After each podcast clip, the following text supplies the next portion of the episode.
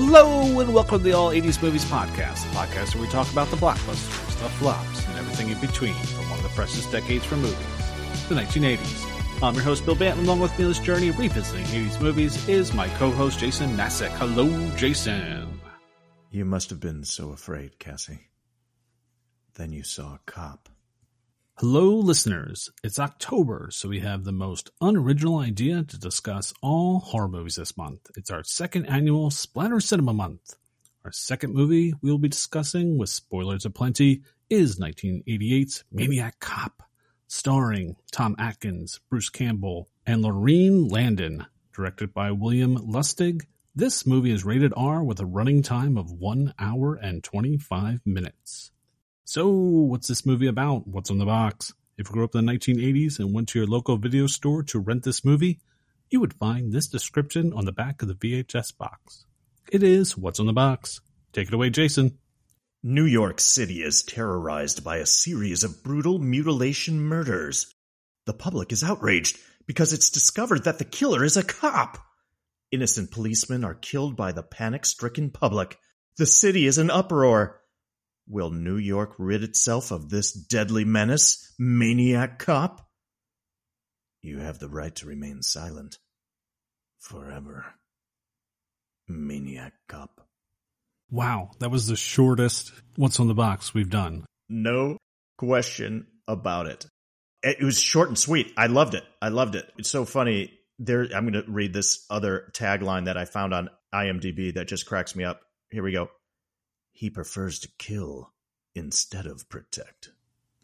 oh, I like that. That's a good one. But what I love is I enjoy doing this. I have to admit, just looking at the VHS box, the original, I try to find the one from the year it was released or as soon as the VHS copy was released.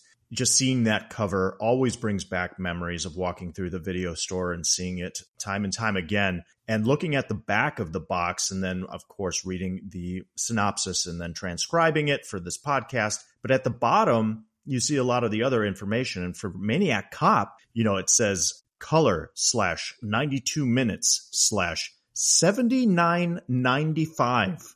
That's dollars. Wow. It's like back in the day, man. That's how much a VHS tape cost. I know. Especially after watching this movie today, going, can you imagine spending $80 No. purchasing this particular film? I'm sure it's a, maybe a, a collector's item for somebody out there if they still have it, maybe in the package, in the box, and uh, in pristine condition. Yeah, probably. However, I just I thought that was funny. And on top of that, the fact that it says it's 92 minutes.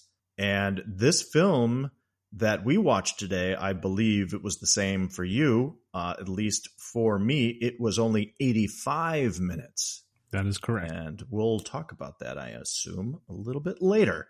But Bill, you have the right to remain unsilent because we have a podcast to do.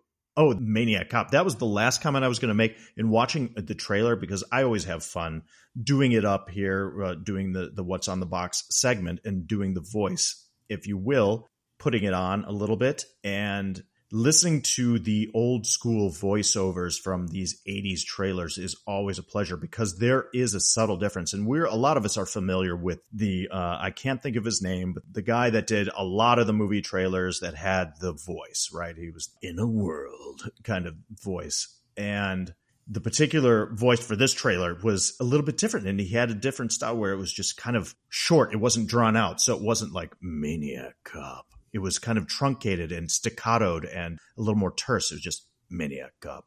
And that was a very specific style of voiceover for these type of trailers for these horror movies back then. So anyway, as a as a voiceover person, that's always fun to kind of pay attention to the different styles for the trailers back then. Let's get into it, Bill Bant. You ready to do this? Yeah, let's uh, start with, as always, our earliest memories, which I think is going to be kind of tough for us. But let's uh, let's talk about some earliest memories about Maniac Cop. What do you have? Yeah, absolutely, Bill Bant. Big surprise. I've never seen this film. At the risk of being repetitive, once again, this was one that I passed by several times on the rack at the video store, at Blockbuster.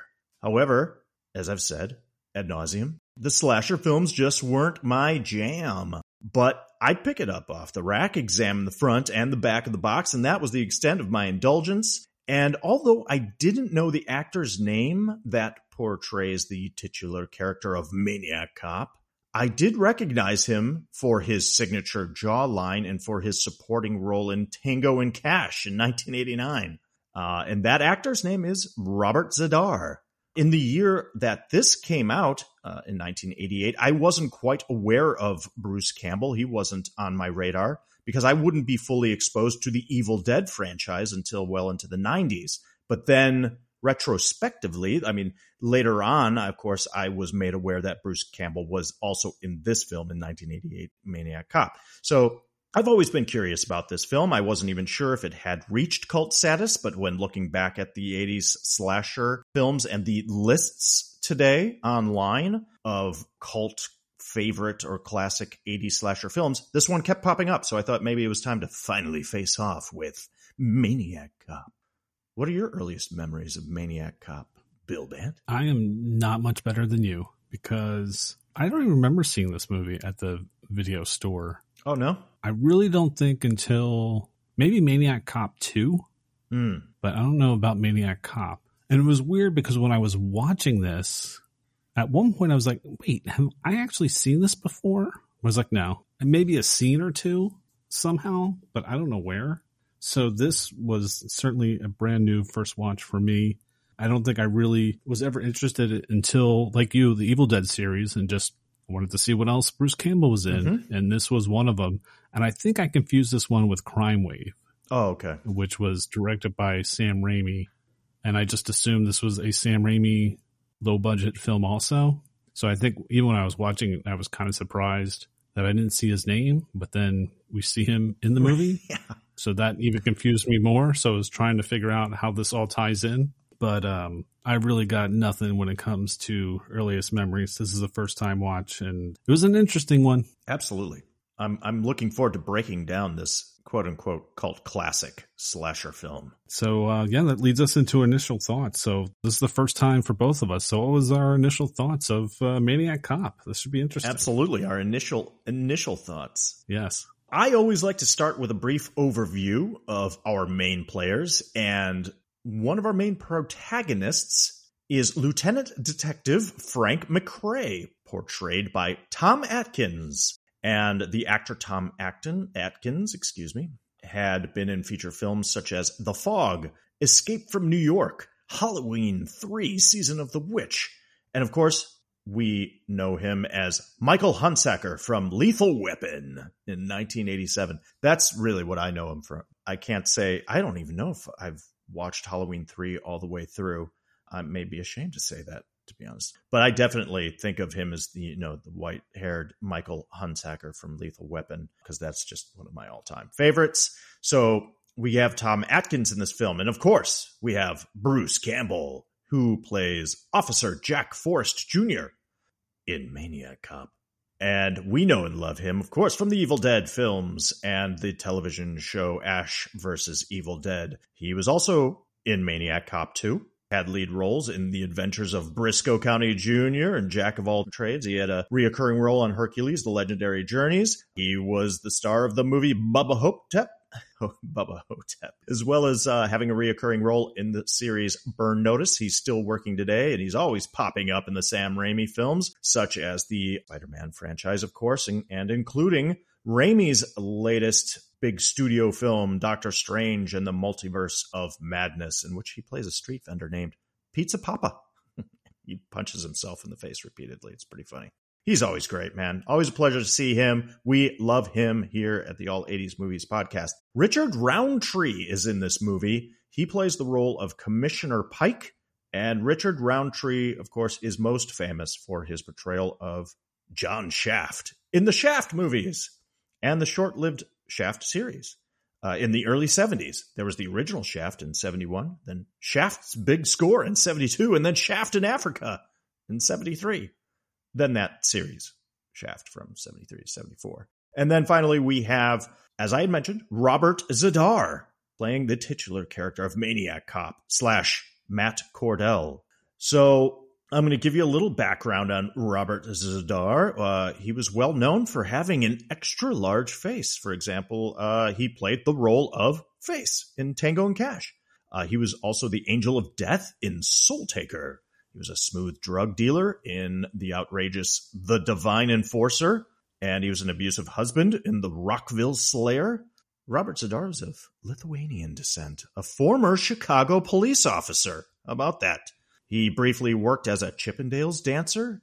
Uh, he was a singer, keyboardist, and guitar player for the Chicago based rock band Nova Express, which was the opening act for such groups as Jefferson Airplane, The Who, and the Electric Prunes. Now, Robert Z'Dar suffered from a genetic disorder called cherubism, which causes excessive bone growth in the lower face, which was the cause of his enormous jawline.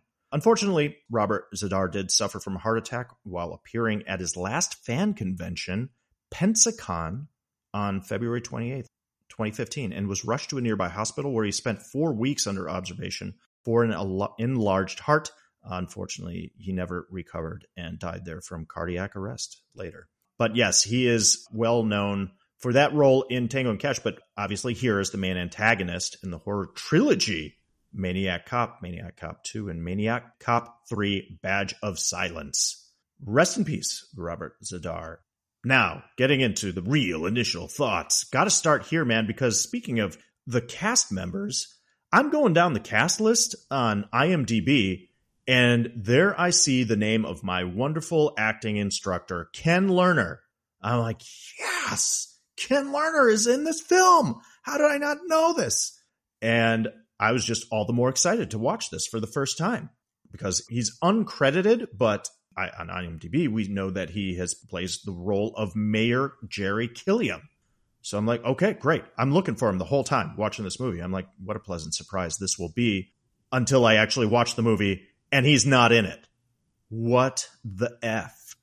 Then I read on Wikipedia and find this out that later in an extended version of this film, the mayor uh, confident that Matt Cordell, the antagonist known as Maniac Cop, is dead, the mayor relaxes in his office, and after the mayor's assistant leaves his office, Cordell sli- uh, silently appears from behind the curtain and murders the mayor as revenge for framing him. What? That's like a huge scene. And that's only in the extended cut, which I have still yet to see, of course. Now, we've mentioned my beloved acting instructor, Ken Lerner, previously when we did The Running Man on this podcast. And I have to mention this real quick because uh, I was looking at his IMDb and the guy's still working. God bless him. He's awesome. Great, wonderful character actor. And he had a featured role in episode nine of the hit Netflix miniseries Monster, the Jeffrey Dahmer story. But yeah, he was in an episode entitled The Boogeyman, playing the role of Joe Zilber. Now, funny enough, speaking of Maniac Cop, which I didn't get to see him in, in Maniac Cop 2, Ken Lerner's brother, Michael Lerner, ends up playing the deputy commissioner. There you go. Small world. Yeah. Speaking of this film, the film we're talking about tonight, I love opening titles, man. Give me some good opening title cards. I thought this was cool. Cool opening titles, eerie music. We get to see the credits over these cool close ups of someone getting dressed in the police uniform, someone donning the police uniform, one article of clothing at a time. We get to see the white gloves go on. We get to see the belt go on, the buttons being buttoned on the jacket, the badge being put on. And it just reminds you of how powerful and commanding the police officer uniform can be. And we know this is going to be a slasher film. This is a horror film. So it's kind of intimidating and scary in this case, especially with the music in the background. So the imagery itself, I thought was rather effective. A great way to start the movie. I just wanted to comment on that. Then we begin. The movie opens on the night skyline of New York City. And this is 1988. So we do see that image of the Twin Towers of the World Trade Center. And that'll just always be a thing. I mean, when we see these oh, movies, oh, yeah. uh, it's history, and that image will always be impactful. Of course, I do love kind of the gritty street scenes that seem to somewhat be filmed on location, although very briefly actually filmed in New York City, as we'll probably comment on later. But still love it. It doesn't feel like it's a backlot for the most part. I'm like, oh, this they're actually shooting in a city. That's cool. I like that. And that's kind of where like my positive initial thoughts end otherwise feels like a low budget film because this has some clunky dialogue. A lot of it in the beginning is just awkward expositional dialogue. We get some wooden performances by Atkins, unfortunately, as Detective McCrae, and Laurene Landon as Officer Teresa Mallory, whose character, by the way, is super inconsistent in this movie. Half the time she's like this scream queen, and the other time she's badass cop. All of a sudden she goes back and forth. But yeah, the writing is just bad. It is fun to see Bruce Campbell, but the movie doesn't play to his strengths. Sheree North, who plays uh, the role of uh, Sally, is decent as like the crazed past girlfriend of the killer, the maniac cop. She's kind of very much the Mrs. Voorhees type of character, but in girlfriend form here.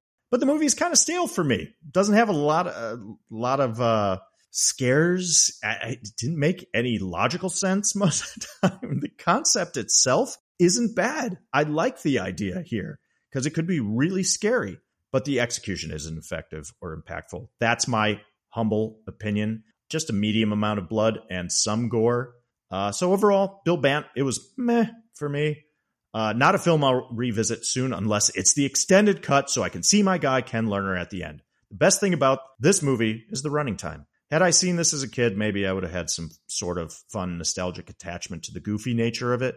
Unfortunately, that's not the case here. What are your initial thoughts of Maniac Cop? I would say this movie is Friday the 13th in a police uniform. Mm-hmm. You could basically just take Jason, put him in a police uniform, and it's almost the same kind of character.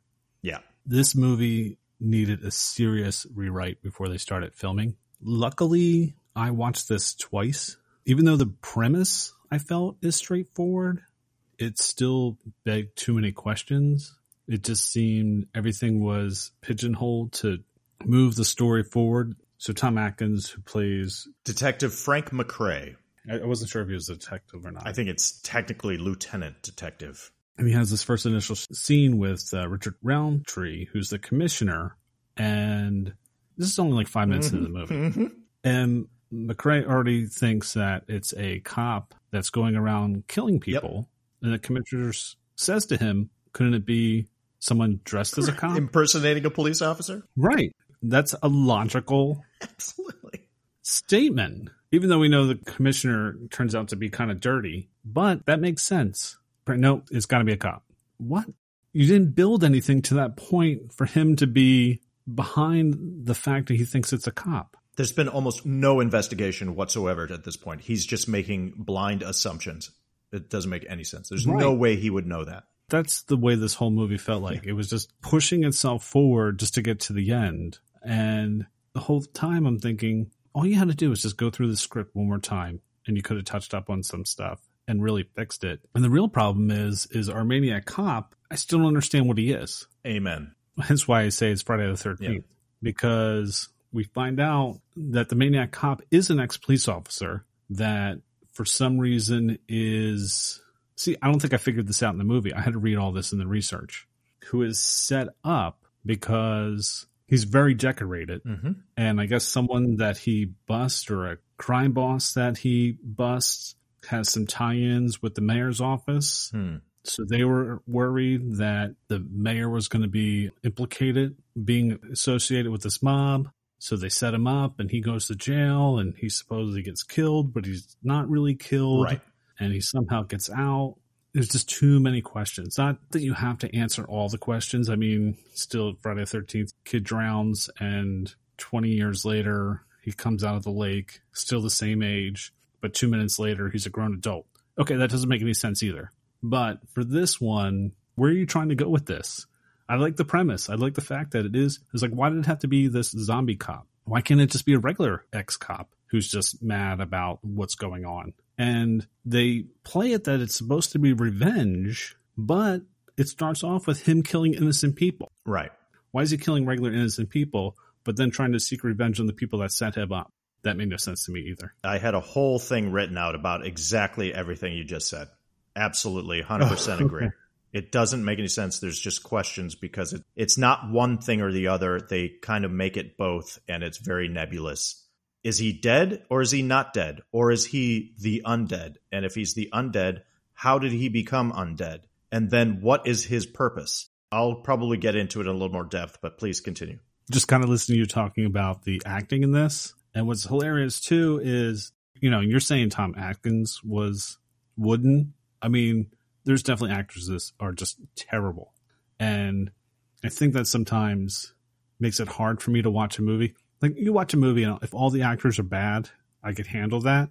But when there's levels, there's an actor that obviously can act and the other one has no clue what they're doing. Mm-hmm. It makes things even worse. and there's two big scenes in that is the one when Atkins is looking through Cordell's clippings. The newspaper clippings, yeah. Yeah, and the other officer comes in, they have that conversation, and it's so horrible because you can tell the guy who's playing the other police officer is just not a good actor, unfortunately. Uh-huh.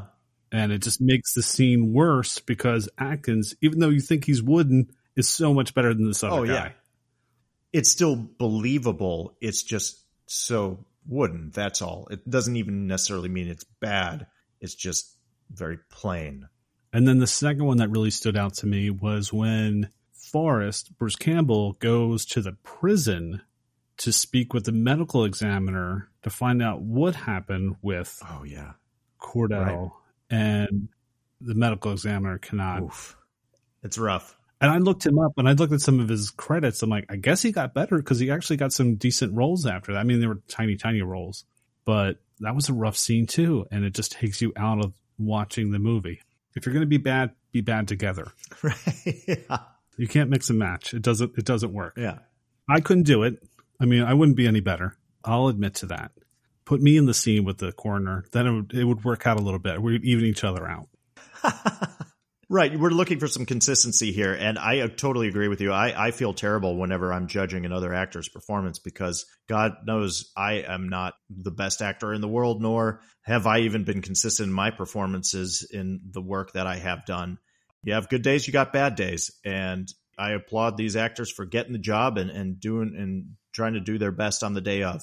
However, sometimes it works, sometimes it doesn't, and uh, we are entitled to our opinions. And that particular scene with the medical examiner at uh, the Sing Sing Penitentiary uh, was a little rough for that actor. He got a little better towards the end of the scene when he gets a little upset with how the interview, I guess, is going. But I felt like he threw a little baby tantrum there. What are you doing? yeah, I thought that that's a good observation, though. the The performances were unbalanced. I lose focus when that kind Sure, of stuff. it's a good call. Um, anything else for initial thoughts? Nope, that was it for me. All right, so let's move on to favorite scenes or moments. What are some favorite scenes and moments we had from Maniac Cop All right, let's do it. outside of the officer getting dressed? I thought that was cool. I thought that was really effective. I did like it. I hated that they kept pausing it. Oh, doing the freeze frames every time a, Yeah. a title would come up or a credit would appear. That I didn't like. yeah. I like the subtle, creepy music as well as you could hear in the sound design just the the very soft sound of the actual material going on the officer, and then of course like the leather of the belt uh, being latched or the the gun going into the holster.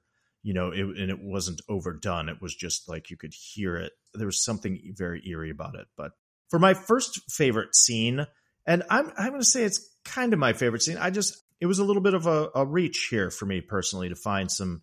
I, I, I didn't particularly enjoy this film, so I was like, okay, there's got to be some positive stuff here, and I will say that I did enjoy the cold open to a certain extent. Uh, we meet cocktail waitress Cassie, and she's calling it quits for the night. She is leaving the bar where she works, and she exits by her lonesome. And we see a city street scene, and we're thinking, well, this can't be good. A young, attractive lady walking in her skirt and high heels uh, in the middle of the night, and of course, she's walking along, and some street thugs grab her. They try to mug her. And I love the fact that she turns badass. She kind of breaks loose of their grip. She grabs her purse and starts swinging it around and and uh, starts beating them up with her purse. And she makes a run for it. She gets away from them. And of course, in the midst of this, we see a bystander witness to this event uh, taking out his trash, and he doesn't do a freaking thing to help. That's great. Good job, buddy Prick. and she's making a run for it. She gets to the park area and is hiding from the thugs. And whew, thankfully, in the distance, she sees a police officer apparently on patrol. And that's great. So she just approaches the cop and she's like, Officer, officer, officer. But he's not really reacting. And oh no, he's maniac cop. He's huge. He lifts her up and snaps her neck like a twig and tosses her limp body like a rag doll. So it was like, ah, pretty decent opening because that's freaky. It's like the idea of it. You think, there it is, your savior to serve and protect a police officer to the rescue, but he is the evil. He is the bad guy. And it was pretty gnarly when you hear that sound effect of him just like like snapping her neck. I thought that was pretty effective. Now, could have this cold open been a little bit scarier or a little more subtle? I, I don't know, possibly, but I thought it was good enough. I thought it was still a pretty strong opening, in my opinion. So I'm going with that as my first favorite scene. Yeah, I had this scene on the fence. Yeah. Um, like I said, I watched it twice. The reason I watched it the second time is because I didn't understand what some of the reasons why some of the characters' choices were. So I watched the second time with the closed caption on. So maybe I was like, all right, maybe I'm just not hearing something. So I'll just read along. And what's interesting in that opening scene, when she's leaving for the night, um, one of the patrons patrons is hitting on her and he's like, "You want me to take you home?" She's like, "No, I'd rather take my chance with the muggers." Right. So it's it was almost a line of foreshadowing, yeah. which I was like, "Oh, okay, that's pretty smart." But then when she's getting mugged, and then that asshole is just sitting there watching, that got me mad. Absolutely. And then she gets away and takes off. So I couldn't understand why the muggers gave chase. Mm-hmm. And then once the muggers see the cop, I've never mugged anyone before. But if I think I if I saw a cop, I'm turning in the other direction and running away. Yeah. And they're just kind of standing there watching what's going on. Right. That was confusing me. Why are you watching her go to the cop? Because all she's going to do is turn around and point you out. Good point. Yeah, you'd want to get as far as away as possible. Right, and that just goes back to the script writing issue. It was like, well, you should have figured out a different way to make the detective realize this could be a cop that's killing these people. I liked it, but I didn't like it. I was kind of on the fence with it but I thought it was effective too. And I, I do like pretty much throughout the movie how you never really see Matt Cordell's face, the mm-hmm. maniac cop, how they always kind of cover it in shadows. I thought that was kind of effective. I was like, yeah, they did a pretty good job with that. Yeah, I agree. I agree. I wished we would have seen him a little bit more at the end. We only get to see him briefly in a few shots. Very briefly. I think it's a little prolonged with the, the hiding of his face. It's a little much towards the end of the movie. It's like, okay, we got to see him at this point. But I agree, for the most part, they do a very good job of kind of keeping his identity a secret, and we really don't see what he looks like, which is scary. Fear of the unknown. So, yeah, and I agree. Like, I would have liked to have seen, even though our maniac cop does not actually speak a word throughout the entire movie. We hear him grunt from time to time, I believe, in a flashback and or in present day, but in that cold open, he is completely silent when he grabs uh, young Cassie and lifts her up off the ground. And I thought it would have been a little cooler if, let's say, he could have motioned to her or put his arm around her and like taken her away from the scene and she felt even more safe in his company and then the slow realization comes that oh she's even in more danger next to him. And i don't know but uh, you know it could have been even more effective potentially because then when detective mccrae comes onto the scene let's say and he could have been like oh it seems as though she knew whoever had killed her. Maybe it was a cop. Maybe she felt safe with this person and the person turned on her and that may have led him to believe it was a police officer that committed the murder. I don't know, but uh, I thought the idea of it was effective. Regardless, what what do you have for your first scene or moment that you found favorite? Um, yeah, so I'm going to go with a moment, and it's death by cement. I just thought right. that was cool. Yeah. So the movie does start off with the maniac cop going on a killer spree, and the first killing is of the poor young waitress who gets her neck snapped, and then the second one was some weird a car's at a red light and he asks the driver to get out and then just stabs him in the street and then throws him on the hood of his car, and then the girlfriend drives away. But then the third one, and I had issues with this too, was a guy was I think he was a musician. Our trombone player coming out of the jazz club. And he's going to his car and the maniac cop basically cuffs him and the musician turns around, sees that the maniac cop is bad news and then tries to run away. And then he runs and trips and literally falls into some fresh cement.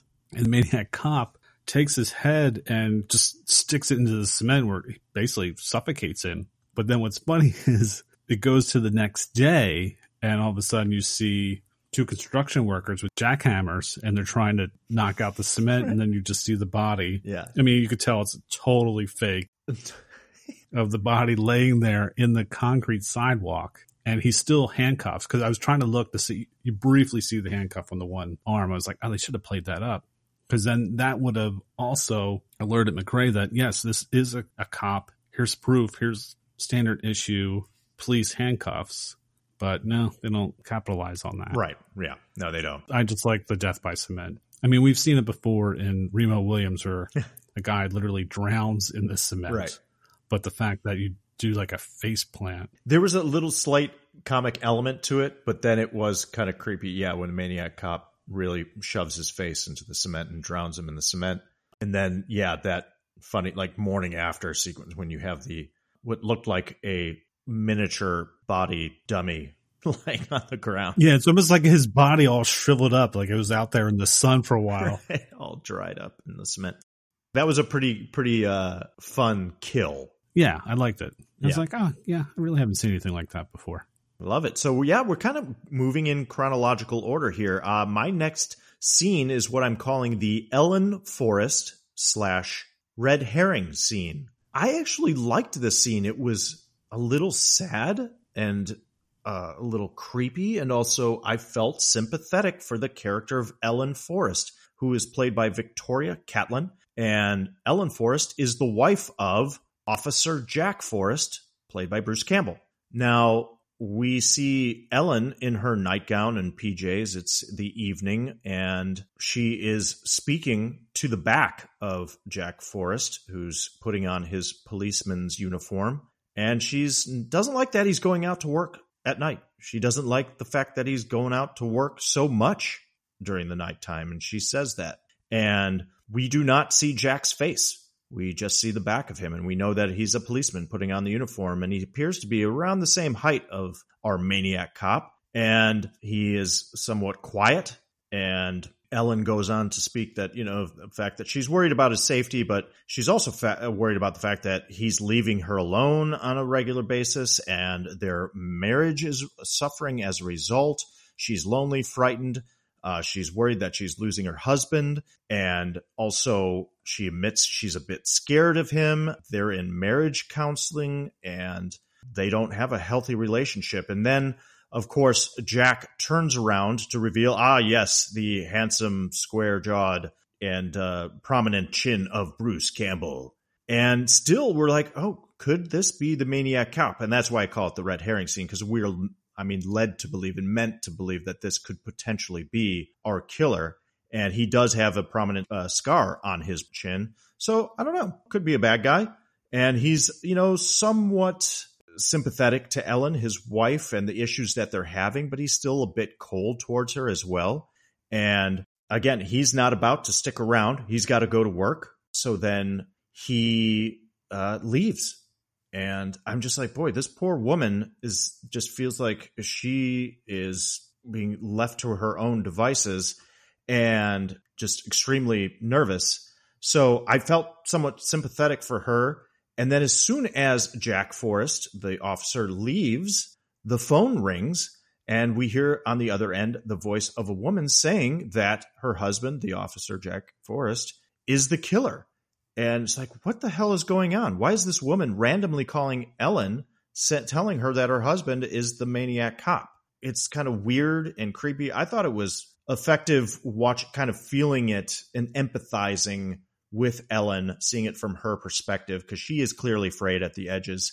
It feels like there's some gaslighting going on, which leads her to then follow Jack out of their apartment complex, their apartment building, which subsequently leads to her untimely demise. But I actually liked that scene in their apartment because it was like, oh, this is kind of weird and it felt off. And even if it's not the best scene ever by any stretch of the imagination, it, and it felt like we're introduced to one of our protagonists, being Bruce Campbell playing Officer Jack Forrest, uh, a little bit later in the movie because it's we're about I don't know twenty minutes or so into the movie. Maybe I just thought it was an interesting choice. I don't know. It's kind of a cool scene, so put it on my list. Okay, yeah, that's an interesting choice because this was another one I had to watch again the second time because I got a little confused because the scene starts off with the wife basically cutting out a newspaper about the mm.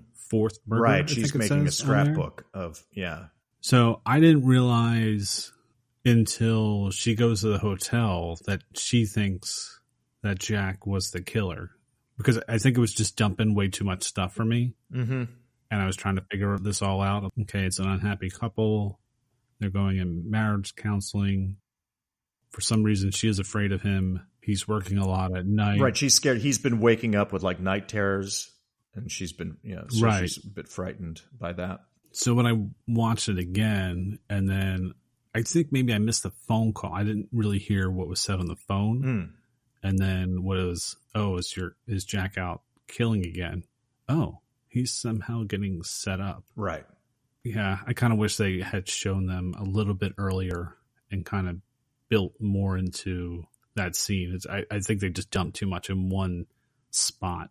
I agree with that. I do agree with that. It intrigued me. It drew me in at least. It made me want to know what was going on. And why did she pick that night to go follow him? It was all perfectly set up for her to die. Mm-hmm. That was kind of weird. Yeah, that part's a bit convenient. Yeah. It was. All good though. Um, so I'm going to move on to um, my favorite scene, which is Matt Cordell dies in the prison. Oh, yeah. So I think we're about midway through the movie, and we find out that our maniac cop has been basically living in an abandoned pier. Yeah, he's like living in a warehouse right on Pier 14. Yeah. And he's either sleeping or lying down contemplating. And we have a little flashback, and it's of him being sentenced. There's an overhead shot of the prison, and we see him being taken in handcuffs, and he's going along the jails, and all the other inmates are looking at him and you can tell that some of them recognize oh, him. Oh, yeah. Ooh, he should not be here. This is not good. He's in some trouble. So then we cut to he's in the prison. He's taking a shower, and we see three inmates come in and try to kill him. And it does a little slow motion, but a, I think it's a cool little fight scene where he's kind of trying to take him out. Right. And then he kind of gets caught up with one of the prisoners so he kind of loses his focus on whatever, where everyone is, and then he gets stabbed. And once he gets stabbed in the back, then he's kind of done, and then he falls, and all the other prisoners start slashing him. So you can kind of see what has happened to him, or what the first steps of of him becoming the maniac cop were. So I thought it was kind of an interesting scene. Right, you see him in that moment being disfigured. Right, and then um, it does a little. Um, homage to Psycho because you see the blood going down the drain. Yeah. And then he's just kind of lying there dying. But at least it's like the the seed of how this all starts. It still opens up a lot of other questions, but I, I did like the scene itself. I think it's a great call, Bill Bant. It is well done. I think it, there's one interesting because it does happen in slow motion when he is attacked in the shower and you're like, oh, this guy's, you know, he's a big dude and he can handle himself. And we understand that he is a bit of a, a hero cop, although he has crossed the line and probably occurrences of police brutality. And that's basically what he's been accused for and why he's ended up in jail uh, for, uh, amongst some other things. But when he is handling himself quite well in the beginning and taking out some of the other inmates that are attacking him, he's like groaning and grunting as if he's a monster already, which is kind of funny. He's like, right. But that is kind of a moment that is pretty gruesome when they slice up his face. He's almost like sympathetic in that moment. He's almost in a dark way, a heroic character where he's just really trying to defend himself. And we know that he was real respected by other officers at that time and felt like they felt like he was wrongly imprisoned. And it is kind of sad almost that we see him present day lying uh, by himself in this abandoned warehouse that's falling apart, this decrepit place, and he's just unable to sleep. Obviously, he's we're assuming the undead at this point, and he it's that great lighting where most of his face is in the shadow, and we just see the light coming across his eyes, which are wide open as he is experiencing this flashback, or at least we are as an audience. So I agree, it's a it's it's pretty cool scene. You know, like you said, what's unfortunate about this whole scenario here, the movie itself, is that this is like oh, okay, we get a little bit of his backstory. We understand what happened. Either he was wrongly accused, wrongly imprisoned, and then brutally attacked, brutally disfigured, and has to live with this. And that's where a lot of the anger comes from and the his plot to re- exact his revenge because that's what we understand is the driving force in this movie is that he is out for revenge against the police department of New York City. He wants to take out the commissioner and the mayor because he how he was done wrong, done dirty and comes off a bit sympathetic like it's like part of you wants to root for him in a way, but they don't follow through with it as you said. You know, we're only left with questions as to what because of what he does then throughout the movie nothing kind of comes to fruition. That maybe that's why they made him kill innocents in the beginning so you would not root for him because mm-hmm. you'd want him to win.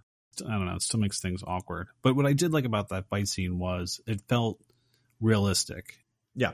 He was using you know the inmates momentum against them just literally just trying to push him into the wall because he was just bigger throwing elbows there was no kind of kung fu jiu-jitsu kind of stuff it was just your regular kind of fight in slow motion and slamming heads against the wall. And I was like, okay, yeah, I think if something like that happened, that's how it would kind of play out. Sure. It felt real. Uh, yeah, yeah. Some good uh, bare knuckle, brutal hand to hand combat in that scene.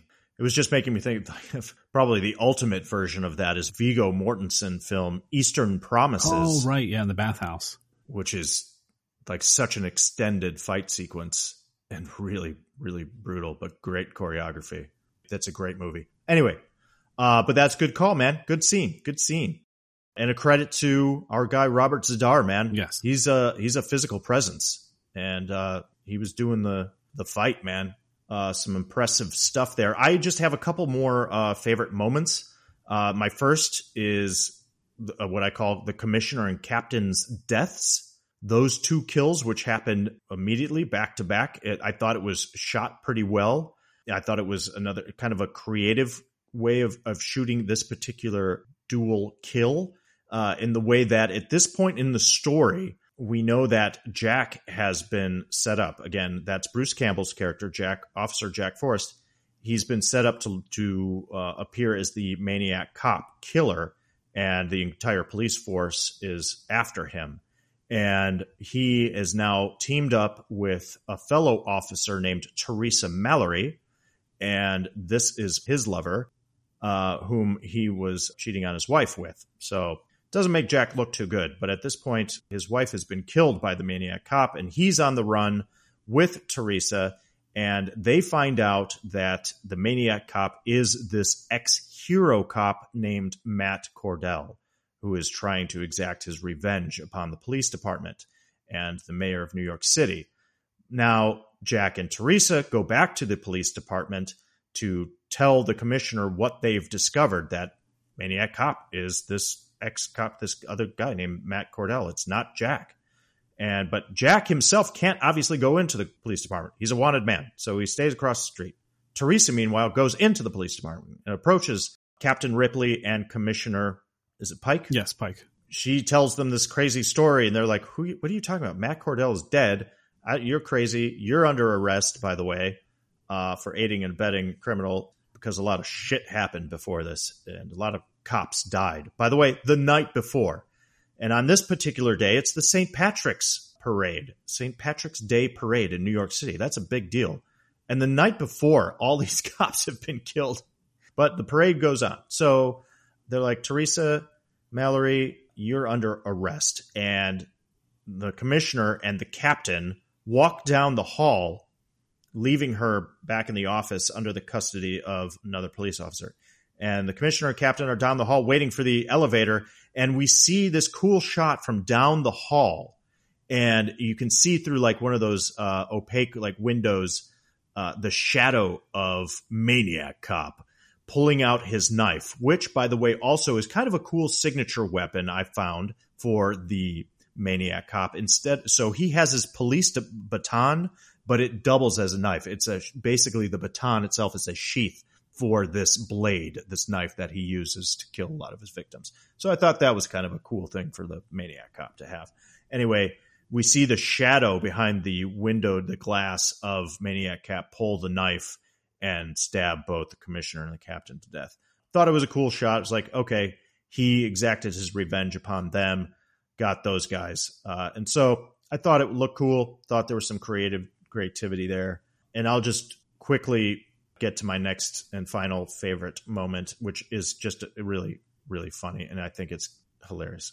Our maniac cop has been brutally slaughtering innocents, innocent people around the city throughout the film. And then uh, like basically an entire police department full of cops. And at the end, he commandeers the police wagon, the, police van with Jack locked in the back. He races down these streets, speeding away, but is kind enough to use the horn to weave in and out of traffic. He honks the horn. Fucking hilarious. This is a maniac cop serial killer, undead creature, murderous beast, but he honks the horn. Brilliant. That's all I got, Bill Bant. What else do you have, man? All right, so I have two moments. So the first one is you kind of touched on it, the night where Cordell comes in and basically slaughters everyone in the station. Forrest has been arrested. He's been framed as the maniac cop and Frank realizes that it's not him. It's probably this other cop, Matt, and he just needs to put together the evidence to prove that Forrest is innocent. So he goes mm-hmm. to visit Forrest and he brings Teresa with him and they go into the interrogation room and they explain, okay, I know it's not you. I just got to get the evidence and we're going to get you out. So don't worry about it. So he leaves the interrogation room and leaves Teresa in there and they start talking. Sure enough, the maniac cop shows up and starts killing everyone, wreaking havoc. He ends up killing Frank. And of course, Forrest gets out of the interrogation room and he's trying to stop the cop. But of course, the police are now trying to stop him because they think now he's killing everyone in the station. But he gets away and he gets a gun and he's about to leave. And then two uniformed police officers come in and Frank pulls the gun on him. He's like, hey, This is not me. I did not do this put your guns down, get on the floor. And he goes to run off. And you hear the one cop say to the other, Hey, do you, do you think we should give chase? And the other cop just says, You heard him. He didn't do it. And that just made me laugh. The fact the cop's not going to take any chances because there are bodies abound already in this police precinct that uh, I'll just lie down here and uh, call it a day. I did like that moment a lot. Yeah, you heard him. He didn't do it. Let's not mess with him. And then my last moment, it was the last stunt of the movie. I thought that was pretty cool. So what happens is uh, the maniac cop basically steals the paddy wagon, drives off, drives back to the pier, and he's going to get Frank out of the back of the paddy wagon and murder him and call it a day. But Teresa so- shows up with a shotgun and Frank he times it where he knows when the door is going to open, so he goes running through and kind of surprises the maniac cop, and they kind of get into a little scuffle, and the maniac cop gets back into the van to drive off again. They're driving around the pier, and for some reason, the maniac cop literally drives into a pipe, and the pipe pierces him. And they keep going forward, and they're going to jump off the basically the side of the pier. And I don't understand why Frank's doing this also, he's hanging on the side of the paddy wagon, and then the paddy wagon goes off the pier. I just thought that stunt was really cool because you can see it's a guy that's hanging on the mm-hmm. side of the paddy wagon, and all this debris fly. And I'm just watching, like, oh my god, is something going to hit this poor guy? Sure, is something going to yeah. land on this guy? So I just pretty dangerous stunt. Yeah, yeah, it's a pretty dangerous stunt. I just thought it was well executed, and that's what I liked about it. That's not a CGI stunt. That is a guy driving off the edge of a pier in a paddy wagon praying to God that the paddy wagon doesn't land on him or any of the stuff that they just busted through doesn't land on him either. Wow, kudos. Old school stunt work right there. Loved it. Great call. I, that's all I could think of when you were describing it was old school. That's how they did it then. And probably it may have been a little more risky back then as well. Uh, so there is a danger element for sure. I had so many problems with that finale sequence, uh, just from a logistical story standpoint. But the stunt itself, I completely agree, was very cool. Yeah, it, it looks great. That, especially with the stuntman hanging off the side, playing kind of the role of Jack Forrest, and then falling into the water as the police paddy wagon goes in as well. Uh, so yeah, it looked great. That part, that stunt was well shot. Yeah, and it did like some of the some of the driving shots they had of the police car that was chasing the wagon because they did the one where he kind of yeah. jumps over the the intersection. I thought was pretty cool, and then there was one where he crosses across an intersection between cars. It's like, oh, for a low budget movie, I'm like, oh, they got a really good driver to do some of this stuff. I agree that you know what I was watching it, and because of the gritty nature of like that warehouse district appear atmosphere it was like echoes of To Live and Die in L.A. I was like, oh, this I was is thinking the same thing. Yeah, I was like, this is well shot. This part is well directed. I'm glad you pointed that out. I felt exactly the same way. Anyway, are we done with favorite scenes and moments? All right, so let's move on to Swiss cheese and complaint department. And why do we call it Swiss cheese? Because although this movie is delicious, it does have stab holes. Yes, and if it's not falling under Swiss cheese, we just file a complaint with the complaint department. All right, just really quick. Fake lightning. Why do we need that? Why do we need fake lightning? What was that all about? That's right. I completely forgot about that. Where when did that happen? Was that in the very beginning? When did that happen? So the first burst of fake lightning was right after they do the skyline shot. Right. Of New York. Yeah, in the opening. Yeah. And then when the waitress leaves work and she's about to walk around the corner right. and get it one more right. time. And then that's it. So why did you put that in there? It was unnecessary, yeah, just to add to the ominous atmosphere. But yeah, totally unnecessary. It's not as if it started raining after that or anything. No. Good point, man. You ready to get into yeah, some you you've already kicked us off here with our Swiss cheese and complaints, but uh, I just really wanted to touch again on my major Swiss cheese item here. The major hole is that it's never quite clear as to whether Matt Cordell slash Maniac Cop is truly dead or is he still alive or undead or risen from the dead? We know that he was brutally attacked in prison by inmates that he put away, and they slice and dice him. But the medical examiner finds that he is technically still alive, although pretty much brain dead, and releases the pretty much brain dead body to his then girlfriend, Sally. So we are to assume that Sally was looking after him to a certain extent while he was healing and living in this warehouse on Pier 14. Not ever speaking a word, just looking gray skinned and creepy and massively scarred and disfigured and donning his police uniform to go out into the city at night and exact his revenge. So, what's his purpose? If because he's randomly killing people, but then he's also supposedly going after the higher ups within the hierarchy of the police department to take them out because he blames them for having been wrongly imprisoned. But the question for me, really, even beyond this, if Matt Cordell was never actually dead, he only suffered brain damage from what I assume was extreme blood loss, then he's this now deranged psychopath walking the streets. And so, why doesn't he die when he gets shot multiple times? If he's still human, he's still technically alive because Teresa, the officer, Teresa Mallory, specifically says she shot him twice in the head during their first encounter. Is he alive or is he really undead? Is he a zombie? Is he a possessed? Like, this is where now you had made the Friday the 13th comp. I kept thinking Michael Myers, as in, yeah, was he just possessed at this point by some sort of demon of some kind? Or is it just that he's fueled by revenge and as this sort of deranged undead character, he is endowed with this superhuman strength. Or, okay, it's possible that he was wearing a, a bulletproof vest, but also it doesn't make sense, you know, because she again says it doesn't matter if she, he was wearing a vest. I shot him in the head. He didn't die.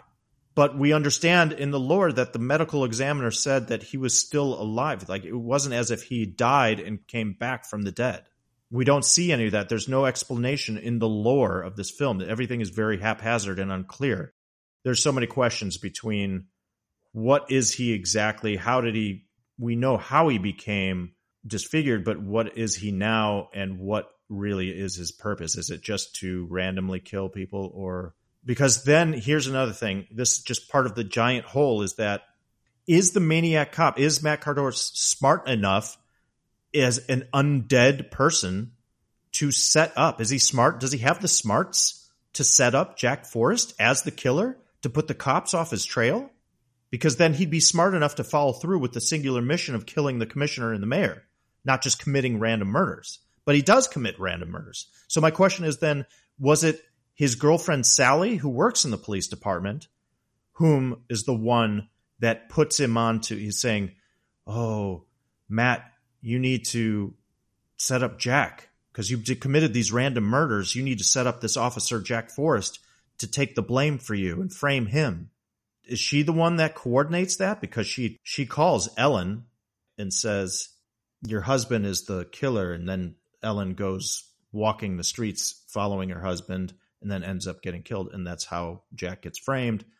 Anyway, does that any, any of that make any sense, or do you understand why this is just that's my huge hole or holes? Yes, because the problem with the script is anytime it tries to imply an answer, it ends up raising way more questions. Mm-hmm. Yeah, and that becomes a problem because then you're too busy trying to figure out the answers and not enjoy the movie because okay, so the coroner says that Matt is brain dead. And then the first murder is which we think is the waitress. Mm-hmm. So when was he set free of prison to fall under Sally's care? How much time has passed?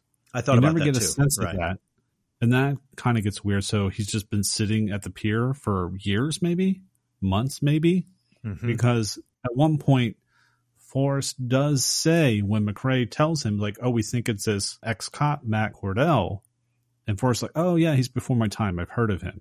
We don't know if Forrest is a rookie cop or how long he's been on the force. I would assume, right. you know, he's early in his career, so maybe three or four years. Mm-hmm. So how long has Matt been in hiding? And then if he's brain dead, how is he taking any sort of direction from Sally to even know how to do these things?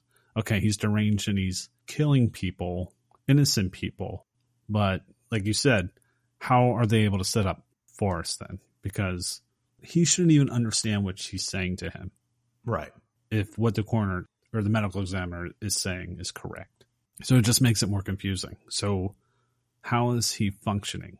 Because he's alive, but he's not alive. right. Yeah, I don't know if is he like a Frankenstein's creature kind of thing here. I don't know. You know, like it would be one thing if it were like you said, like the the making that Friday the Thirteenth comp. Like if like if he was taking orders from mother, or in this case, his girlfriend, like taking orders from her. She was literally just telling him what to do. See, if they wrote it where he survived the attack and the medical examiner felt so bad for him that he like he kind of does it that he declares him dead he should never have said he was brain dead. He just should have just you know what? I faked that he died and i had sally take him. Right filled out the death certificate and everything but we see that he uses the stethoscope and that his heart is still beating and that's enough we know oh okay he's still alive yeah don't say he's brain dead right right right right it's bringing up too many more questions because now a lot of the other stuff doesn't make sense. Yeah. Okay. Yeah. Here's a complaint. More Regina, please. The newswoman. I need to see more of her. Oh, yeah. yeah.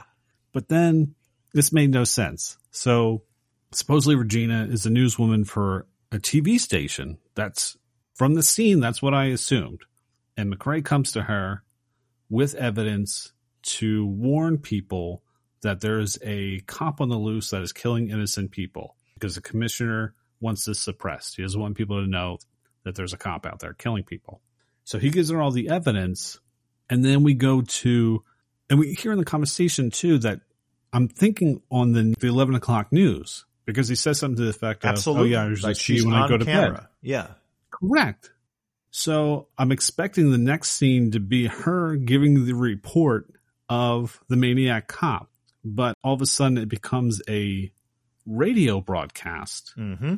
happening during the day. And oh, it's this terrible scene where this woman is listening to Regina in her car giving the report that there's a cop on the loose that's killing people. And her car breaks down and the cop pulls up and the cop comes up to the car to help. And this woman pulls out a gun and shoots the cop in the head. Yeah. It's brutal. And it's it was like a kid. I was like, whoa, Yeah. that's kind of rough. But I was like, wait a second. How is this woman hearing this report in the middle of the day the next day? It even says in the report that the cop attacks people at night. So why would this woman think this cop that's approaching the car would be the maniac cop? It just got really confusing. There's all kinds of things wrong with it. And then there's no follow up with her. That's it. She's done. Once she makes the report, we never see her again. Yeah. Which is unfortunate. Yeah. She had great, great 80s feathered blonde hair. Oh, she did. I am so all about this complaint. I am right there Okay. with you, Bill Bant, and I'm going to take it a step back. And you touched on this scene before, uh, because I have a complaint between with this whole scene between the commissioner and Detective McCrae, because the commish calls McCrae into his office and they start talking about this supposed this well not supposed but this murder that happened, and McCrae has this theory that it's a police officer that committed the murder, and he has absolutely no evidence to that fact whatsoever. He's just making Zero. an assumption. So the commissioner is actually in the right to say, How do you know that? It could be someone impersonating a police officer. And as an audience member, I'm like, Yeah, that's right. Why would you assume it's a cop automatically? And then to double down on that, Detective McCrae actually says, Oh, yeah, no, he's uh, the cop is the killer, and he's going to kill again. He enjoys killing. And once again, I scream at the screen, How do you know that? You don't know anything about this at all. You don't know anything about the killer. You're just making, again, blind assumptions. This is batshit crazy. So, knowing that, that he's just making these assumptions, then I love the fact that then McCrae goes, What we need to do is investigate our own police officers, find any cops that, you know, fill the same profile. They are of the same build, height, hair color, and maybe have been suffering from stress or trauma or mentally unstable. And then the commission immediately calls him out. And I love this. This is where my complaint is actually because the commission is rather harsh here. It goes rather nonchalantly and indelicately goes, as a matter of fact, didn't you try to shoot yourself a couple years back?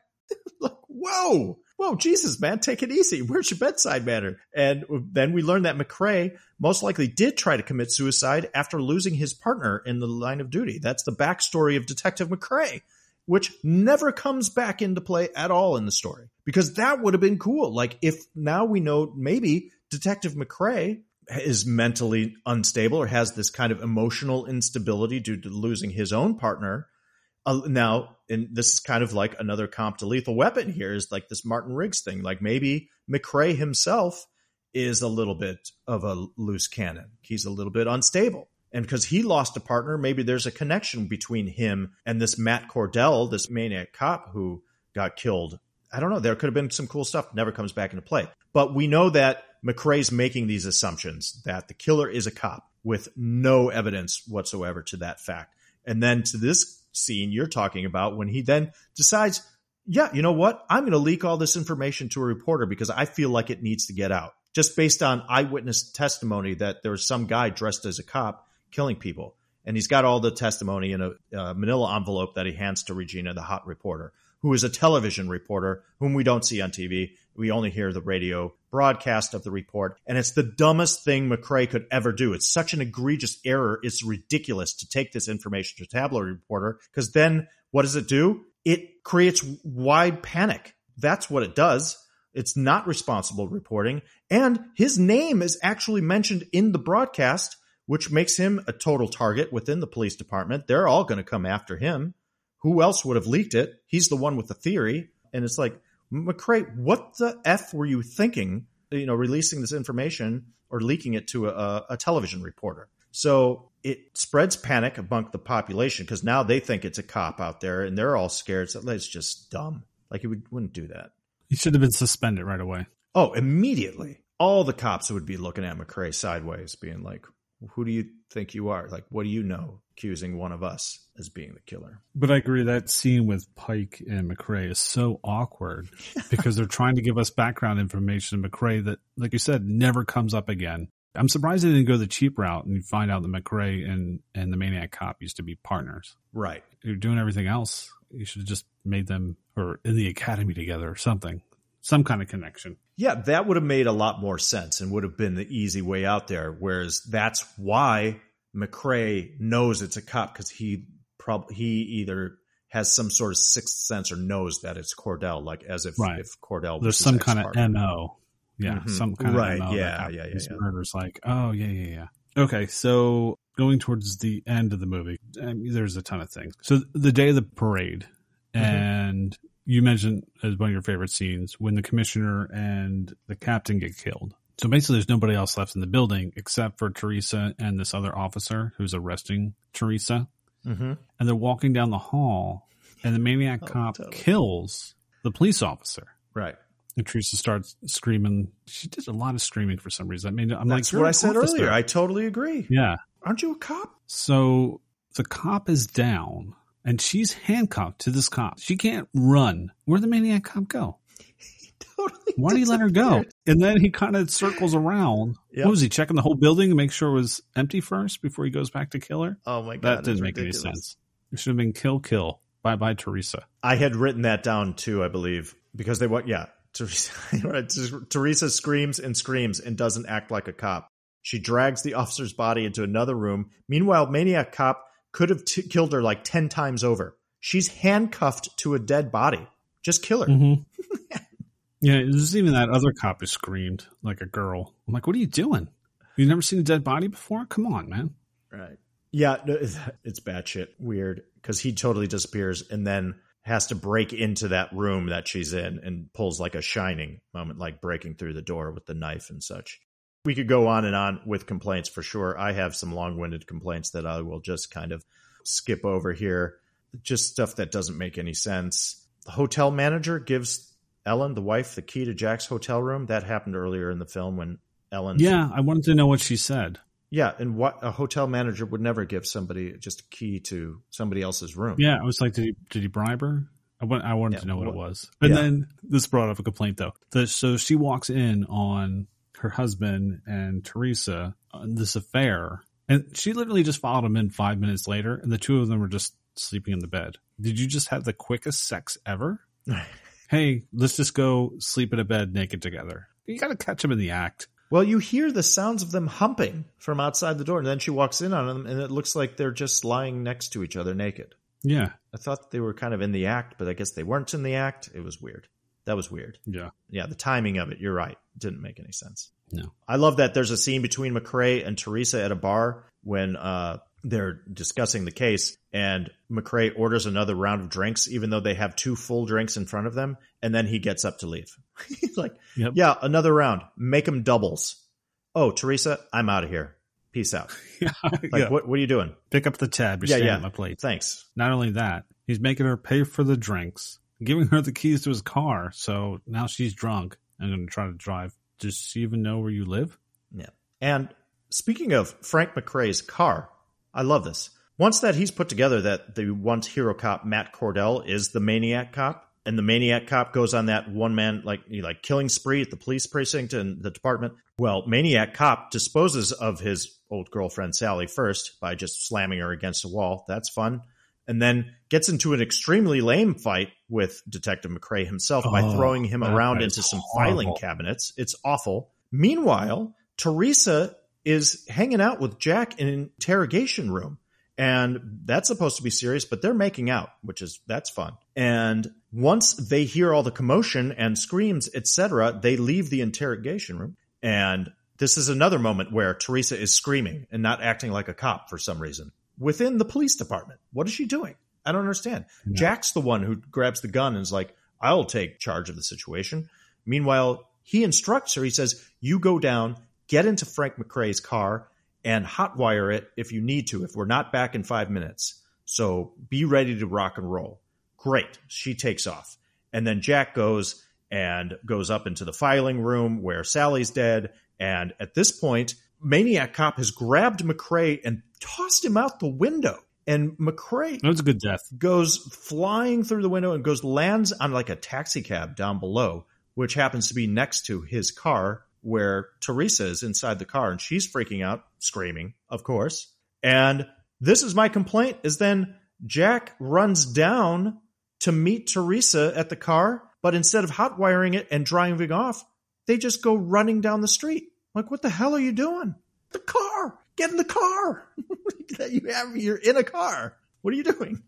There's some just just decisions and choices in this where I'm like, I'm confounded. Right. All right, really quick on this one. Stuntman in a wig. Good lord. That was bad. So when Teresa Oh, I know exactly. I know what you mean. Yeah, when she's alone with the other cop and the cop gets killed and she drags him into a room and closes the door, finds the cops keys to the handcuffs, and then the maniac cop comes in and basically chases her through a window. And once she goes through the window, she's on the ledge. And she gets on the ledge, she crawl, runs across the ledge, jumps on the roof, and then runs across the roof, and then comes down the fire exit. Yeah, that's not her. That's a guy Oh my god, in a it's really so bad good. wig.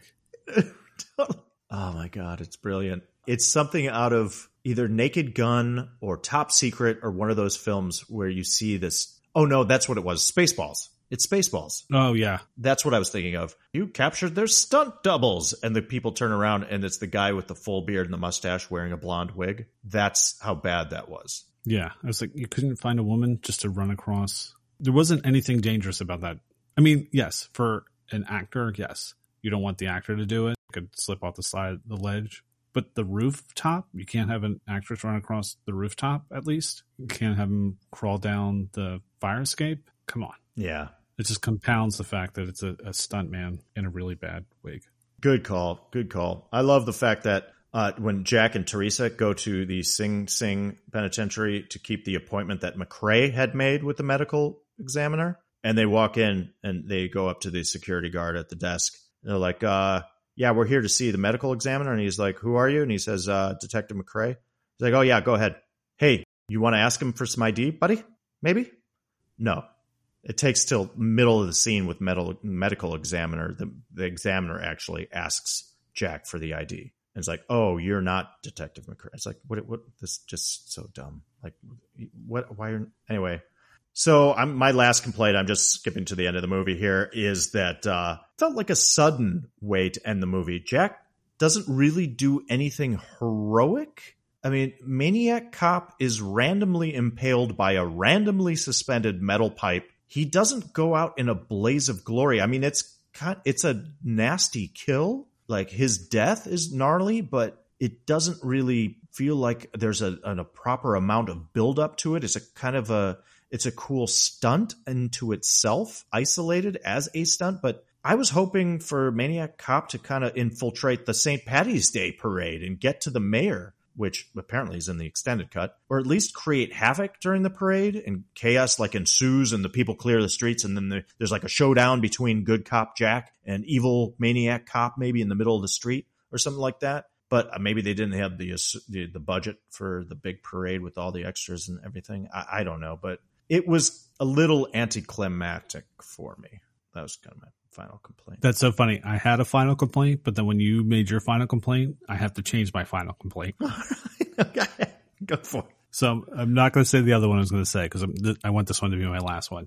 All right. So at the end of the movie, and we're giving it away. So the maniac cop drives the paddy wagon into the river, the where whatever it is. Mm-hmm. So then the next scene is they're pulling the paddy wagon out of the lake to see if they can find the maniac cop. And of Right. course, you have hundreds of cops standing around this car with guns drawn, with normal people just kind of hanging out too. Like, Sure. this is the maniac. Why are they even around? And they bring the paddy wagon, they put it down, they notice the maniac cop's not in there. And then it cuts to underneath the pier, you see the hand of the maniac cop coming out of the You don't have anybody in the water checking? No divers in the water. Yeah. No. 75 cops sitting on a pier waiting for this car to come out, but you have nobody in the water. Sorry, the maniac cop was right to kill all of you because you're morons. Absolutely. It's so it's That's amazing. Yeah, I was- I was like, my where the hell's the God, yeah, How are you not searching the water? That's a great point. And I didn't think of that until you, you mentioned the, the weak ending. Oh, yeah. It's even weaker than that. All right. So let's move on to Hey, it's that actor. So in this segment, we spotlight a character actor you have seen in many other films, an actor making their big screen debut, or an actor that makes an uncredited cameo. It's Hey, it's that actor. All right, Jason, who do you have for Hey, it's that actor? All right. I'm a little hope, nervous. no, no. I hope I'm pronouncing this gentleman's name correctly, but I went with Frank Pesce. Pesce. That's who I went with. Oh my Damn. God! No way. Yes. That's great. And I knew why you might have picked him, but go ahead. Uh, yeah, because it was definitely, hey, it's that actor. He was the one. I mean, there was a couple in here that I was that I recognized. Sam Raimi being one, of course. Uh, Frank Pesce was the Watchman at the Pier 14, and he's recognizable and he's a good actor. You can tell, like, he's been in a bunch of stuff, and his brief role in this is good. Like, he's good enough. Kind of surprises Detective McCrae as McCrae is leaving. Now, where was Frank Pesce as the watchman the first time everybody entered the pier? I don't know. He wasn't at a station, but he's there when they're leaving. Anyway, he shows up, has a little confrontation with Detective McCrae. But uh, Frank Pesce, character actor, and uh, Bill, you'll be able to expound on this, but a little bit from his 80s filmography. He'd work with our director of this film, but previously in the 1980 film just called Maniac. He was a TV reporter or the voice of a TV reporter in the film Maniac. Lustig, is it Ken Lustig? Yeah, William the- Lustig. Yeah. William Lustig, thank you, directed that film Maniac in 1980 and is also the director of this Maniac Cop in 1988. Our guy Frank Pesky goes on to play a small role. Uh, his character's name was Mawby's regular in the 1983 film Flashdance. Uh, he was in a couple episodes of both these TV series, Blue Thunder and Airwolf. But I got to mention that he did appear in an episode of Miami Vice. I'm sure you had this, Bill Bant. In the year 1985, he plays the role of Benny in the great episode, The Home Invaders. Yes, classic. It is an all timer if you're a Miami Vice fan. Uh, so he's in one of the best episodes of Miami Vice. But a year before that, in 1984, he is the cigarette buyer. And I believe that's like the cold open, like that's the beginning of Beverly Hills Cop. Yeah, one of the best cold opens of a movie. Oh, it's such a great, yeah. Then you get the, what's the, is that a Pointer Sisters song? What's the song? Yep, Uh, Neutron Dance. Yes, Neutron Dance. Thank you. What a great opening. And then in the sequel in 1987, Beverly Hills Cop 2, his character is given a name. He plays the role of Carlotta, which is the same character, I guess, as the cigarette buyer from Beverly Hills Cop 1. But uh, he played the role of the bartender in uh, 1986's Top Gun. Uh, and then, of course, he was in this Maniac Cop. Uh, he plays Carmine in Midnight Run. Oh my God! You know, another great part, just a great role. What I can't wait to cover that movie on this pod. Midnight Run, one of my favorites. He was in Lockup in 1989. He was in Maniac Cop 2, as well as uh, the Strip Club MC. So yeah, uh, he was in some. You know, he did uh, some Stallone films. Obviously, uh, in the 70s, he was in Paradise Alley, and then I mentioned Lockup as well. And then he was most recently in Creed in 2015. He'd been featured in the Eddie Murphy films, uh, the Beverly Hills Cop movies, and uh, w- know, worked with William Lustig, the director of the Maniac Cop films. Passed away in 2022 at the age of 75 in Burbank, California. R.I.P. Frank Pesce.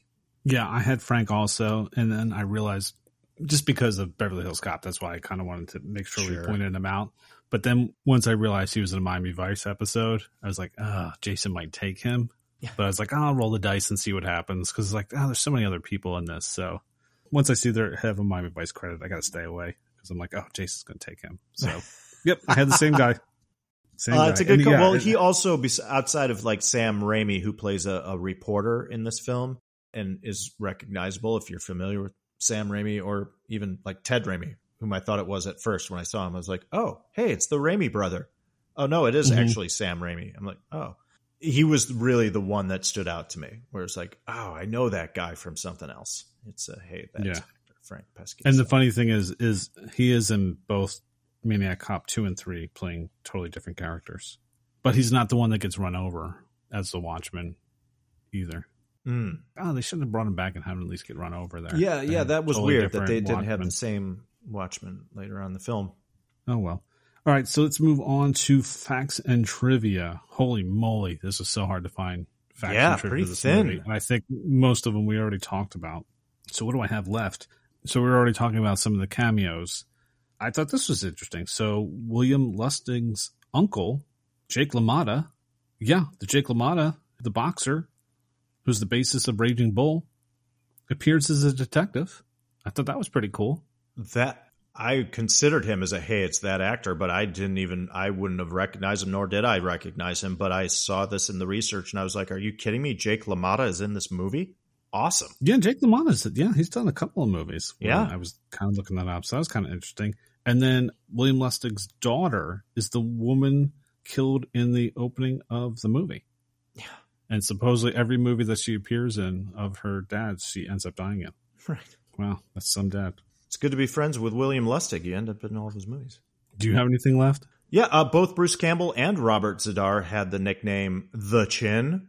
Bruce Campbell admits that he only did the film because he needed work. He also admits that this film wasn't any good. Sam Raimi appears in the two first films of this franchise as a reporter. His brother Ted Raimi inherits the role in the third film. That's what I was trying to figure out what their connection was. That the fact that he would do this. I'm I still didn't see that in the research. I'm very curious about what Sam Raimi. Obviously, we have the Sam Raimi Bruce Campbell connection. I mean, they came up together. They were friends forever and did the Evil Mhm. Dead stuff. But I didn't know what Sam Raimi's connection to William Lustig is. But No. obviously, they all ran in the same circles. It was interesting. There is a shot in this film, and I think it is a shot with Bruce Campbell in it that was a Dutch tilt. And I was like, oh, is this a Sam Raimi flair kind of thing here? And Sam Raimi did uh, in the research I did see that he shot some sequences during the parade, the St. Patty's Day parade, or Right. something like that. yeah, I saw shot some of the parade stuff. Yeah, So every other fact we've already stepped on throughout the course of this episode. So all I have left is, and we kind of mentioned this already, that the movie does take place in New York, but they only shot in New York for three days, and the rest of it was out here in California. Kind of interesting because you figure probably a film like this, probably maybe 21 days of shooting, you think? mm, yeah, And only three of them were in New York? yeah, right.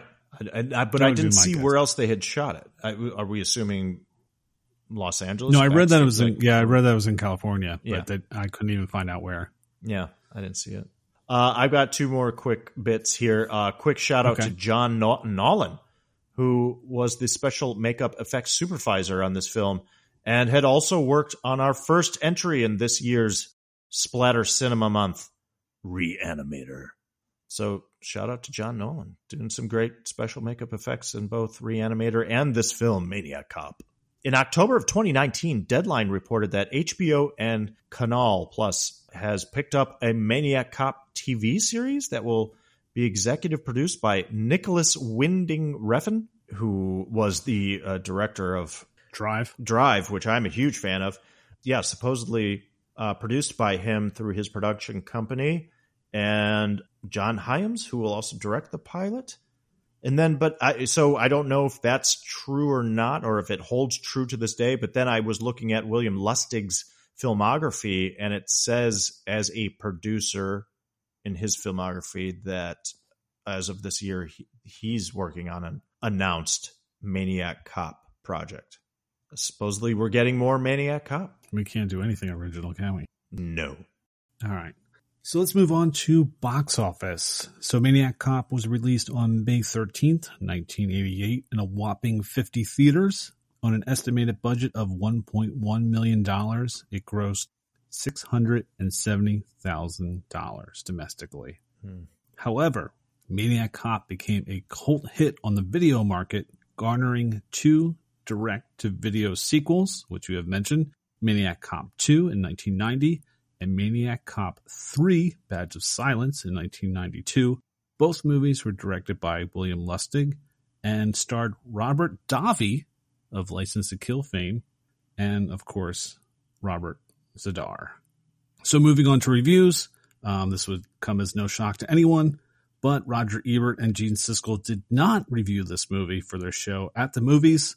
So I looked up Maniac Cop in Leonard Maltin's 2015 movie guide, The Modern Era, the final edition of the long running movie guide series, and he gave Maniac Cop one and a half stars, stating, potentially intriguing premise is bludgeoned by failed black humor and ham fisted direction into standard stalk and slash fare.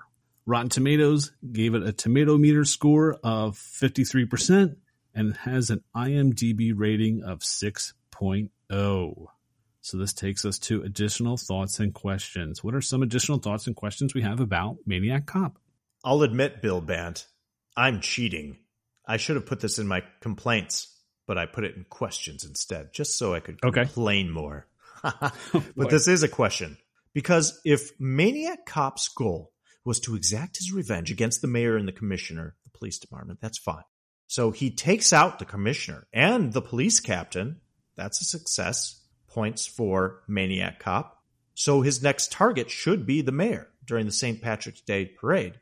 But instead, after he fails to kill Teresa, like on the rooftop when she climbs out the window, he goes right after Jack and takes him to Pier 14. Why would the maniac cop be distracted from his primary goal and go after Jack at this point? Shouldn't he be going after the mayor? I have no idea. It seemed really odd to me that he would divert from his primary goal and just go, I'm going to take over the police paddy wagon with Jack, who's already locked in the back, and drive him to the warehouse in the pier. Why? And then, even then, it's so random because at the pier, when they kind of have a like a two second fight sequence, because Teresa shows up with the other cop, the other cop gets killed, and then it's Teresa, Jack, and the Maniac Cop, and they have a little brief thing, and we finally see Maniac Cop's face. But Maniac Cop decides to take off in the paddy wagon. It doesn't even stick around to to kill Teresa and Jack, and just cruises off, and then gets impaled by the metal pipe, and and then that's the end of the movie. And it's like, what, what, wait. And now I understand though why in the extended cut, you know, they show him in the mayor's office and him killing the mayor which would have been a much more kind of creepy and effective ending, I think, for just the regular cut. But I don't know. Which goes back to did someone not read the script before they decided to start shooting it and maybe go, ooh, wait a sec. This doesn't make any sense. Everything's open ended. Yeah. They don't close any loops here. No. Jason, did we see a cop drinking some beer there during the parade? I thought I saw a cop there drinking some beer during the parade shots, and I was wondering, is I you know read in the research that they filmed that before the film itself, so I wasn't sure. It was like, is that an actor cop or is that a real cop drinking beer during the the parade? Oh, Did I don't catch that shot? No, no.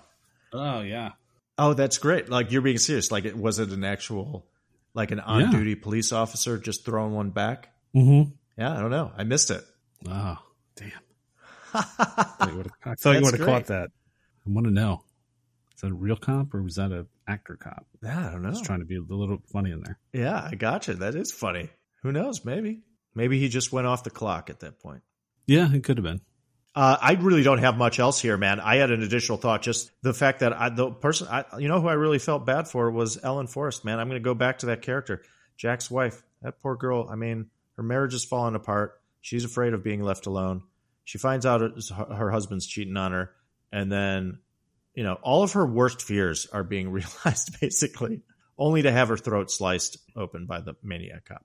She just got a raw deal. Yeah, she did. How did she get to that point? Mm-hmm. Doesn't seem like he's a bad person, but she obviously drove him away where he ends up having an affair. Yeah, she had some issues, like some manic behavior kind of thing with the whole cutting out the clippings from the newspapers and making like a scrapbook of the maniac cop. Yeah, what was she going to do with when her that? husband is a cop, and it's like again, there was just like Leonard Maltin said, like there's some stuff in this premise that was they had some building blocks here to build upon, which just never happened. hmm All right, I got a question for you. Yeah. If you were a criminal, what police officer would you most likely be worried about if they showed up at your door? Okay. All right. Great. All right, so we have Officer Matt Cordell, the maniac cop, Detective Jimmy Popeye Doyle from the French Connection, Mm. Detective Alonzo Harris from Training Day, Inspector Yuen from Hard Boiled, oh wow! John McClane from Die Hard. Of course, I knew that he had to be in there. Yes. Um, Harry Callahan from Dirty Harry, Oh man! or the future of law enforcement, RoboCop. so if you're a criminal and one of these showed up at your door, which which one were you the most? Oh wow, that's really tough, man. God. Like I'm trying to think of who would worry me. Oh man, I'd probably go with uh oh man. You know, obviously I mean I'm such a fan of RoboCop. I don't know. I but I'd probably go it's it's got to be close between Dirty Harry, Callahan or Popeye Doyle. I don't know, something about Gene Hackman is extremely intimidating to me. That's yeah, that's true. Good call on that one. there's just something about him just like there's kind of no nonsense like it's just all serious all business there's no you see him and you know you're done you're going in Mm-hmm. you're being taken in but there's also i don't know dirty harry there's just that threat of he just might shoot you right there i don't know right. that's a great question man i don't did you have an answer yourself I think I would go RoboCop see that that seems to be the it has to kind of be the obvious answer i would think because if he's there, he definitely has the evidence. You can't reason with him, yeah and uh, you can't stop him. He's gonna fuck you up. I guess that's a good call. Yeah, like if RoboCop's at your door, you're done. There's no out. Yeah. All right. You have any other thoughts or questions? Uh no, I got nothing, man. I, I'm done with Maniac Cop. Well, we're not done yet. Oh, because we have to do our rating. To do our oh, rating. right. So, on a scale of one to five, police gloves, what do you give Maniac Cop? I'm giving Maniac Cop two white, spotless police gloves. That's right. I was thinking of just giving it one only because Maniac Cop, they make it a point to show you that he's only got one white glove because Sally, his one time girlfriend, takes one of the gloves off. But there's a total goof in the film when he's driving the paddy wagon towards the end where he has both gloves on and then one of them disappears again. So I give it still though. I'll give it two two police gloves. This is a bad movie, but it's got its place in the 80s slasher cult classics for some out there. I have no doubt. I, I kind of put it in the category this could definitely be a party movie. Watch it with your friends, turn it into a drinking game, have fun with it. Because I could see how this could be looked at as a good, bad movie because it's just kind of ridiculous and you want to shout at the screen at so many times like going what is happening? Why are you doing this? What? That's dumb. That's a terrible line. This is no you're being ridiculous. That doesn't make any sense. So that could possibly be fun in a party scenario watching this film with friends. That's all i got. Two two gloves. How about you man? Yeah, I was uh, debating between two and two and a half, and I ended up going two and a half. I think because you know this is a first time watch, and we're being analytical because we're trying to do it for the episode. So maybe I'm a little more harsher than I would have been if I was just trying to watch it for pleasure. mm-hmm. Mm-hmm. Good point Like when we did Children of the Corn last year, yeah and I said I don't need to watch any of the other sequels. At the end of this, I was still like, you know what? I'll eventually try to watch Maniac Cop 2. Everywhere I read Ma- Maniac Cop 3 is horrible, Mhm. but there was enough in it that I would keep going with this one. Yeah, I, the little I read on Maniac Cop 2, they said that it was slightly better than this one, the first. Yeah. So I'd be interested to see if they add in, anything to the lore of it. Yeah, I would slightly, slightly, slightly, slightly recommend it. So yeah, this is definitely middle of the road. There's nothing groundbreaking about it, but I didn't think it was god god awful. So yeah, I'm gonna give it two and a half, please gloves. All right. So I think that about wraps it up for this week's episode. As always, thank you so much for listening. Please take the time to subscribe, give us a review, and rate us. If you want to reach out, you can email us at all80smoviespodcast at gmail.com. Please send us your feedback, questions, movies you want us to cover, or recipes to share. You can follow us on Facebook, Meta at All 80s Movies Podcast, or tweet us at Podcast All 80s. Next week, as we continue our Splatter Cinema Month, we will continue our series with Poltergeist, starring Craig T. Nelson, JoBeth Williams, and Heather O'Rourke. We hope you join us again. Have a totally great week, everyone. You always take a leak with a gun in your hand? It's a good way to blow your balls off. Thanks for staying up with us. Good night, world.